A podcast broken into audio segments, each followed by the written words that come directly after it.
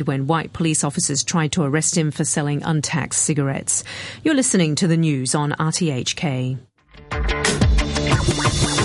Europe is on its back. Now it's really impacting everything. Economic efficiencies, which means more job opportunities. More stable investment has been the preferred asset class.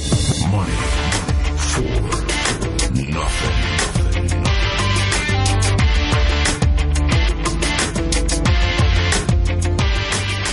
Good morning. It's Monday, 22nd of December and Christmas week.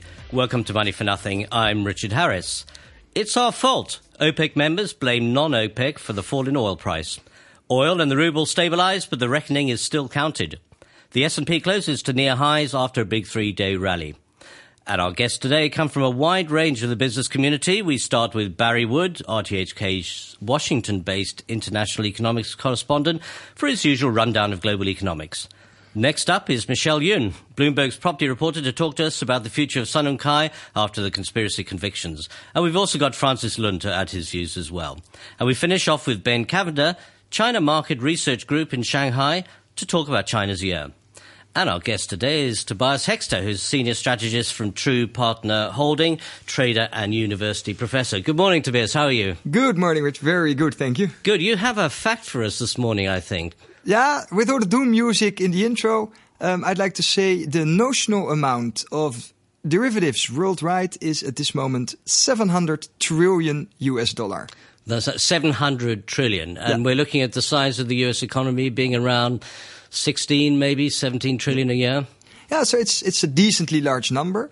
To make it a bit in context, the actual value of the derivatives, so not what their underlying is, but the value of the contracts itself, is roughly the size of the US economy. Well, basically, hold on to that. Uh, listeners, we'll be talking to that a lot in the next uh, few weeks. That's um, Tobias Hekster, who's our guest host today. Overnight, Saudi Arabia and the UAE have blamed the oil price collapse on overproduction outside OPEC. This is despite a 4% over- overproduction coming out of OPEC itself. However, worries about economic weakness spreading as a result of the oil price, which is known in the markets as contagion, seem to have been overdone. Jim Leventhal of Leventhal Asset Management in New York explains why. Is that particularly crude oil is responding to oversupply as opposed to low demand. Um, the negative reaction over the past few weeks in the stock market has been the perception that the economy globally is slowing much more uh, than people expect. Uh, that's not the case. There's just a lot of oil and there's a lot of commodities. If you look at, for instance, iron ore, there's just a ton of commodities out there, and that's why prices are coming down, not because of slacking economic demand. On Friday, the S&P index ended up half a percent to 2071, which is just a smidge below its all-time high. Last week, the index was up 5.4%, and in 2014 as a whole this year, it's up just over 12%. Market observers are now expecting more of the same. Mark Kiesel, who's Chief Investment Officer of uh, at PIMCO, is also positive. What we're, we're looking at is a Fed that, that is going to normalize but do it very gradually. And, you know, they, they looked at the global uh, factors and basically said that these, these global factors are not really affecting the U.S. economy as much as some people would have thought. The U.S. economy is actually doing quite well. And so the reality is this is very good for risk markets and interest rates are low and, and oil prices are only going to help the consumer. So I think net net, that's why the markets are trading uh, positively. So if you're not in an oil producing nation, things look pretty good. The Euro Stoxx Index of 50 largest companies ended up 2.4% on the week. And in Asia, Shanghai closed up nearly 6% on the week to 3,110. Almost alone in the red zone last week was Hong Kong, which could only produce a fall of half a percent to 23,117. Nevertheless, the fallout from the oil price still remains. On Friday, the 1.4 billion US dollar initial public offering in Hong Kong of Chinese car company Beijing Automotive was pretty muted with the share price ending flat on the day. This followed big share price falls from car companies Geely and BYD last week, also said to be rela- related to the price of the oil price and the collapse of the ruble. Apple, General Electric, Renault, among others, have announced restrictions on sales to Russia as they get paid in rubles. And elsewhere in the oil producing world, the Nigerian naira hit an all time low on Friday. The ruble's holding its own at just under 59 to the dollar. Uh, but for Russia, we now hear from Attilio Dand, who's an analyst at Teneo Intelligence. and she says the pressure's not yet over. Well, the sanctions tend to be a little bit more sticky than anybody would imagine uh, at the beginning. Russia would actually need to do a lot to have the sanctions rolled back. In the EU, you would need a consensus of 28 countries, not only, not only France, uh, agreeing to, to, such a solution. Uh, it is most likely that the moment when the sanctions uh, could be lifted would come with end of July next year, when uh, the sunset clause of the, of, of the sanctions kicks in, and then you would need a consensus of 28 EU countries to extend them. So that would be the most likely point, but we would need to see a sustained period of peace in eastern Ukraine and some sort of constructive steps taken by uh, Russia in the next couple of months to make this possible. Over the weekend, the US dollar strengthened across the board. The euro is now at 122. The yen is testing a new level at 119.50, and the pound was last trading at uh, $1.56, or that's 12.1 Hong Kong dollars to the pound. Brent oil is down a touch, as is gold, and the renminbi has come off a little too to trade at uh, 6.12 yen to the dollars. Um, Tobias, just uh, before we go to Barry, um, oil is one of the commodities that's most hedged, and I know you're a hedge kind of guy. Mm. What seems to be happening is that as people have taken their hedges off oil, the transportation companies, the airlines, they've all been hedged into the oil, they've taken them off. Has this pushed the oil price down too far, do you think? Yeah, at this moment, the oil price is very difficult to call. Um, a lot of things are happening, a lot of conspiracy theories are flying around. But if you go back to the hedging uh, proportions, uh, usually airline companies and users hedge their estimated uh, quantities that they would use. So they would just need to roll on the hedges because they are keeping on flying. For them, actually, it has a bright side that they can, for the next hedged periods, they can lock in lower prices. In the end, there's also quite a lot of uh, speculation going on. What you see is that uh, accumulated long positions in commodities had ri- or in crude oil had risen quite a bit. So a lot of people were sort of putting their money on rising oil prices. That and didn't occur, and then they've the all been they've all been caught short. Yep. Or in fact, they've had to buy all that oil back, yeah, pushing re- the price down further. They're being caught long. Let's go to Barry Wood, who's RTHK's international economics correspondent. Good morning, Barry. Good morning, Richard.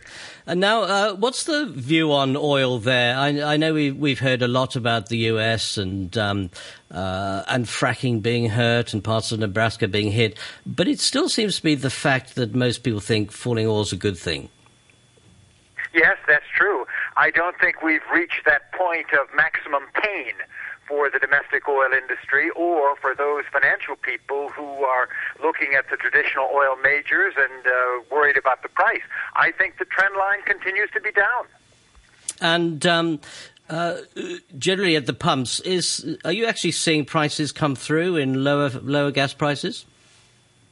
Yes, unlike in airline fares, we're seeing it at the pump. I've just driven today, Sunday, back from New York City, and I spent thirty dollars to fill my tank on the New Jersey Turnpike. And uh, last time I went up to New York, I spent forty. So yes, we're seeing a big drop in prices, and I think they're down about twenty percent over the last four months. So you know, with uh, falling gas prices, the jobs figures last week didn't seem to be too bad. Uh, the Fed is looking pretty well at three percent growth for next year. Americans must be feeling pretty good. I think we're feeling much better this Christmas than we were last or the year before that, and uh, we are seeing volatility in the markets. But I think what Janet Yellen was saying about uh, we'll have patience looking ahead in terms of the interest rate rise. We've seen a big jump in prices Thursday, Friday. We've got a holiday shortened week. I agree with you. I think we're feeling pretty good and we're optimistic. Excellent. We we like to hear that. Now, I didn't put this in as a news feature, but of course, everyone's been talking about Sony and the Sony hacking uh, over the weekend. Um, I know it's been talked about heavily in the US, but uh, more widely, it must bring in questions about privacy and security. You know, if you think this year we've had Target hit, we've had eBay hit. Um, my wife, uh, sorry, my daughter keeps telling me she can't buy an iPhone 6 because people are hacking into Apple and buying them before her. Um, are there any further issues coming out about this whole privacy thing? Because if Sony can be hacked, yes. who's safe? Yes. Well, I think that there's concern about the future of hacking and uh, the fact that the authorities are uh, behind the curve and we don't really have a fix on this. If the North Koreans can hire folks to do it, assuming that's what happened, uh, good heavens, there are lots of people out there who can do much more damage. So I think that there's a scramble going on at some of these security operations, not just here in Washington, but in London and other capitals. This is a huge problem. And it was surprising to me, Richard, to see the president weigh in so strongly on this on Friday in his press conference. He was really going after Sony for saying, you know, you shouldn't give in to this kind of thing because that sets a very dangerous precedent. And now we see Sony backing away and looking for a way to release this controversial movie. It was an extraordinary speech, wasn't it? He said, Why didn't they come to me first? Well, presumably, if all companies who had a little bit of a problem came to Obama, he'd have no time to do anything else. well, you got that right. I, I, I too took note of that. I mean, uh, what he meant, of course, was you know why didn't he contact someone on the staff? But the fact is, this is this is a corporate matter. No one knew at the time that this was, and we still don't have the evidence as to how the North Koreans are alleged to have done this. But uh, this is a whole new area, and I think it's pertinent that you mention what happened at Target and what's happened at else, uh, other companies. This is something that I fear could get much worse. Well, you have to think that all those privacy statements uh, on the end of uh, various companies, you know, how much credence can you actually put on them? Well, you do, and look, there, there's there's two sides to this thing, isn't there? First of all, you've got apparent ease of getting into these systems. I mean, this was terribly embarrassing for Sony. You know, all of these salaries disclosed. I mean, leave the movie aside. And I mean, medical records, too. Endured. Absolutely, absolutely. But the fact is, we don't know how this is being done, and we don't know what else is likely to happen. This is a moving thing. Uh, this goes back, I suppose you could make a correlation to uh, the WikiLeaks and back to Ed Snowden. Uh, we're in a world in which uh, cybersecurity is going to be much more important than it was one, two, three years ago. It's extraordinary, isn't it? It's almost warfare by another means.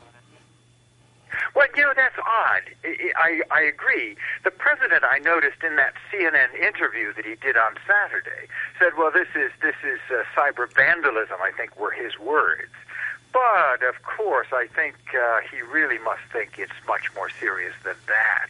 Whether he dismissed the idea that it was terrorism, that's important. Uh, you say cyber warfare. Let's just say it's a very serious problem. Well, Barry, thanks very much for that, and thank you for joining us uh, all year. Hopefully, you'll be with us for the last uh, Monday of the year next week. And in the meantime, we wish you a very happy Christmas. Yes, and I wish the same to you and all of the listeners and all of the staff at RTHK. Thank you. Merry Christmas. You too, Barry. bye bye.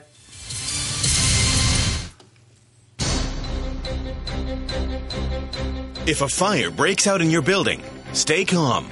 If you decide to leave, carry your keys, mobile phone, and a towel and use the nearest stairway. If there is smoke in the stairway, use a towel to cover your nose and mouth and try another stairway. If there's also smoke in the other stairway, return to your home immediately. Close the door and seal it with tape and towels and call 999 for help.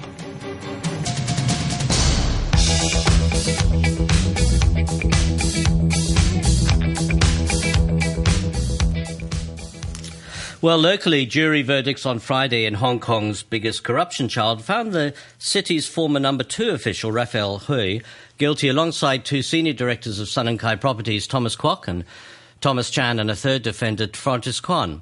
Immediately, Sun Hung Kai announced a management reshuffle, elevating Thomas Kwok's 31 year old son, Adam, to become an executive director and appointing two new deputy managing directors to replace the two convicted.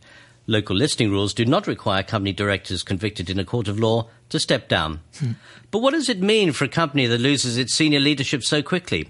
Well, to help uh, us with this, we have Michelle Yun, who's senior reporter at Bloomberg Asia. Good morning, Michelle. Hi, good morning. Thanks for coming in so close to Christmas. No problem. Um, now, I understand you've been following the case closely 131 days of closely argued legal uh, technology. What are your thoughts at the end of the trial now as a reporter?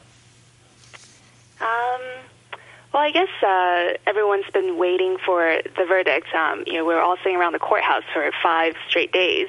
Um, it didn't exactly come to me as a huge surprise. Um, but what did surprise me was um, there were three charges against Thomas Kwok, and he was convicted of just um, one of them. And uh, and I don't know. I mean, I guess we'll have to see what the um, the lawyers will come back to make pleas for mitigation for um, Thomas and the two other defendants, and we'll, we'll have to see what the lawyers make of the verdict today. Why were you surprised that uh, only there was only one charge he was convicted on rather than three? Well, the prosecution's case was that these were all part of um, one um, cons- conspiracy to pay um, Rafael Hui, um, but it seems like it was um, it was broken down by the jury. They were considering one payment, but then the other one they considered of a different nature. Um, so I guess that's um, you know we listen to a prosecution. They sort of all belong to one um, one purpose for the payments. Now, I've been cutting uh, Sun Hung Kai Properties price chart uh, all various ways uh, this morning, and actually the price has done okay. It hasn't really been impacted by that. So, what does the verdict actually mean for the business itself? I think it's still early to say. Um, obviously, the younger brother Raymond, he was acquitted, so he's he's back at the head of the company. Um, and Thomas's younger, uh, his son, is now stepped in. Um, but I, I guess I would still expect Raymond to to run the company from now. And if you speak of the performance this year, all property companies in Hong Kong have done very well. They've sold um, most of the new homes they built. Um, so far, prices haven't dropped despite government curbs. Um, so I think it's still early to say what um, Thomas Kwok's uh, departure from the company means. Yes, they have. Well, Michelle, just stay there for a second because we have in our Queensway studio Francis Lun, who's uh, Director of Geo Securities. Uh, good morning, Francis. Good morning. Good morning, Richard. Good, good. Um, Francis, what, is you, what are your thoughts on the whole issue with Sun Hung Kai property?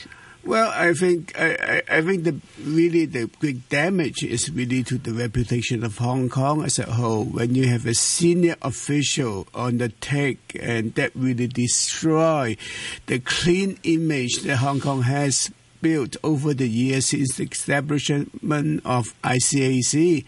So, uh, if you have number two on the take, then the whole system is corrupt. But if you take the argument the other way, we could say that the fact that Hong Kong was able to uh, investigate this, bring people to trial, secure convictions, isn't that a positive thing? Well, that brings you to the same level as mainland China. I don't think that is an an, an accomplishment. I think that is a shame, really. Well, no. On, the other on the other side, you may say it's not because you know we have brought people, we have led uh, very senior people to to be convicted. and Mm. well, that well, well, well, you have to look at the circumstance. Uh, had an insider not spilled the beans, the whole thing would be would have been hushed up for years. So I know there's another comment. I, I'm I'm dying to uh, hear it. uh, Tobias, you've got a question. Yeah, I was wondering to both uh, of you, please. Um, given that in the city, uh, property development rules supreme, to say the least. Yeah, definitely. they would rule there, us. Would there be any chance that this could actually be just the tip of the iceberg? Definitely. I, I actually, I've, I, I've known other cases that have been hushed up for many, many years, but uh, well, they've never brought to the day of light. Um, the light of day, I mean. Michelle, you're still there, hopefully. What, what are your thoughts about the case? Do you think it's good for Hong Kong or, or not so good for Hong Kong? Um, I think it's double-edged sword, right? It's it's good that the it's good image for the ICAC, um, which has endured some image um, tarnishing recently, um, and the fact that they were able to bring this to trial and then at least um, uh, achieve uh, conviction on some charges. And you know, they put out a statement last week saying that they now it shows that have power to charge a, a person regardless of their background.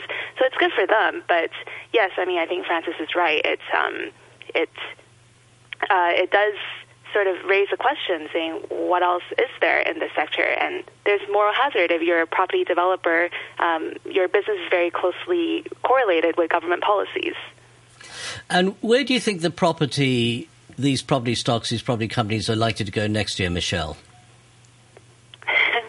it depends when you think the U.S. will raise interest rates I think I think that's a very important question And Francis, you're an expert on the property sector.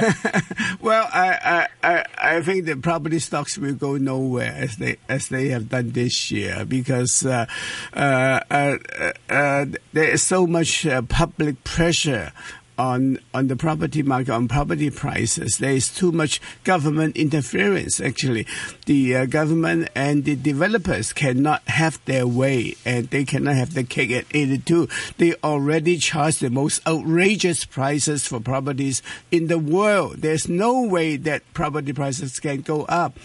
And, and but so, actually, couldn't share prices go up? You know, there's an argument to say that because we've seen, well, we've seen what 45% or something in Shanghai. Mm. Um, Hong Kong's been dismal this year, almost flat. Yeah. Isn't there room for Hong Kong to catch up, and therefore we'll see the property stocks too? Well, the the problem in Hong Kong, uh, Hong Kong stock market this month is that the big boys, the institutions, are selling Hong Kong short ever since December 1st, where, where, where the short selling accounted for 30% of the market. So I think, I, I, I, I, I don't think the Hong Kong market can rise. uh, Michelle, will you be going uh, back to the court for the last time today? Um, I will probably drop by today and tomorrow. It depends when the judge uh, decides the sentencing uh, for the, the convicted. It could be today or tomorrow, or even run into Wednesday. Right, okay. Well, just like to say, Michelle, thank you very much for coming in, and I wish you a very good Christmas. That's Michelle Yun, who's a reporter on Bloomberg, and we'll look forward to some of your articles coming out on this. And uh, also our thanks to Francis Lun, who is a director at Geos Securities. Merry Christmas. Merry Christmas Bye. to you.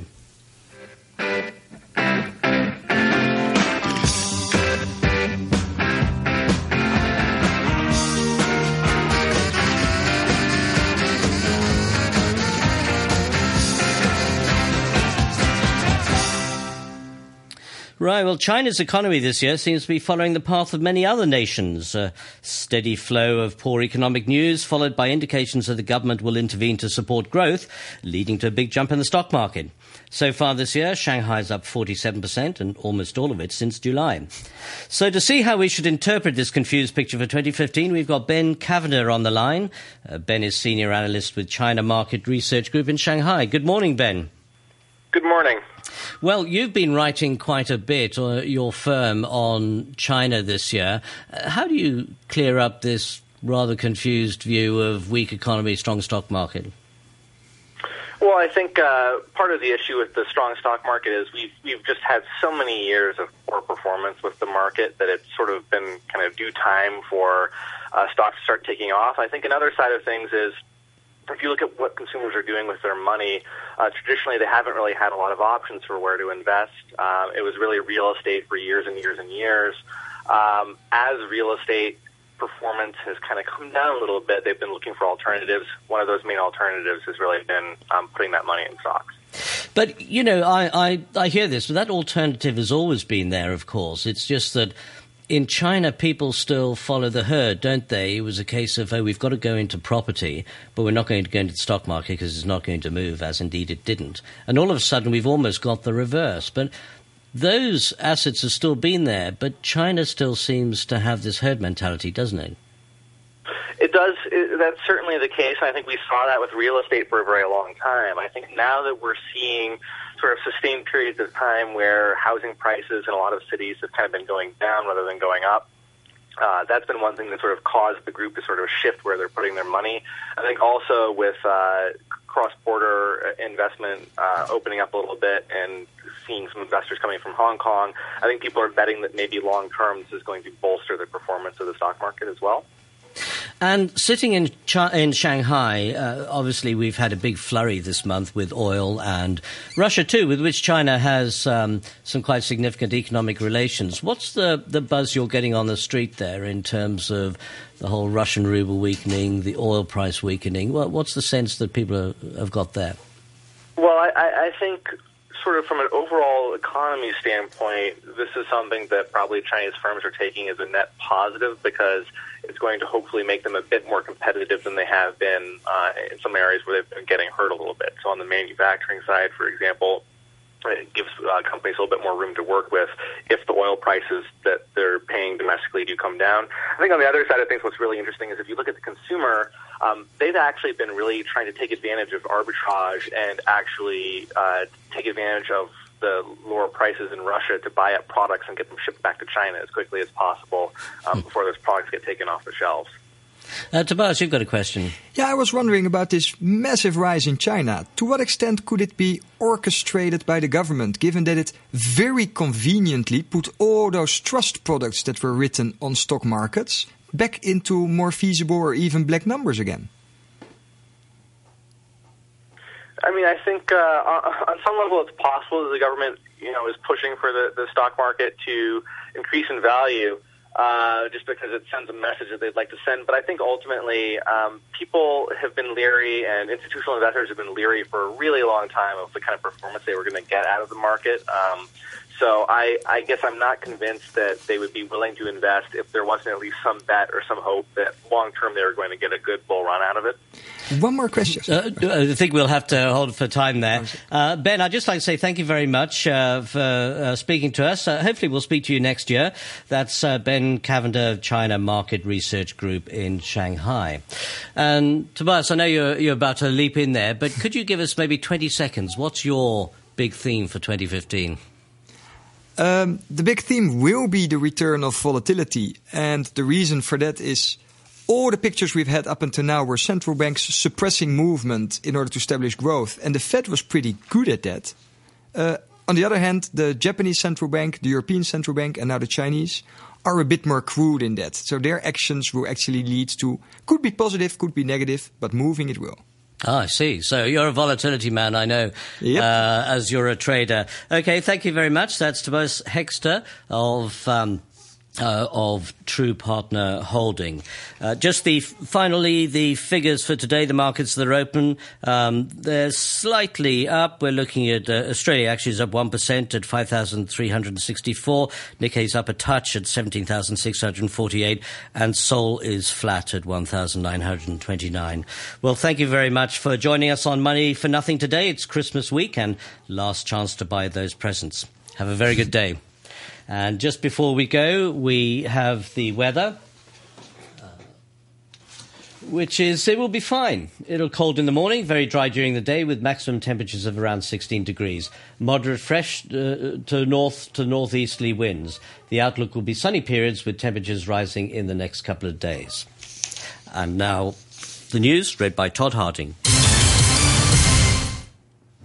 Labour Department officers will visit ATV today to speak to its employees about their rights and the assistance they can get while seeking their unpaid wages from the insolvent broadcaster. ATV now owes its staff some $15 million. Janice Wong reports. Secretary for Labour Matthew Cheung says the government has sent a warning letter to the cash-strapped free-to-air broadcaster demanding it to pay its 800 staff members their November wages as soon as possible. It was also more than 20 days late in paying September wages. Under the employment ordinance, companies must pay their employees within seven days of the expiry of the wage period. And Mr. Cheung said over the weekend that the government was considering whether or not to prosecute ATV. Insiders have said that the station's news department may cease operating at the end of this month if the company fails to pay staff.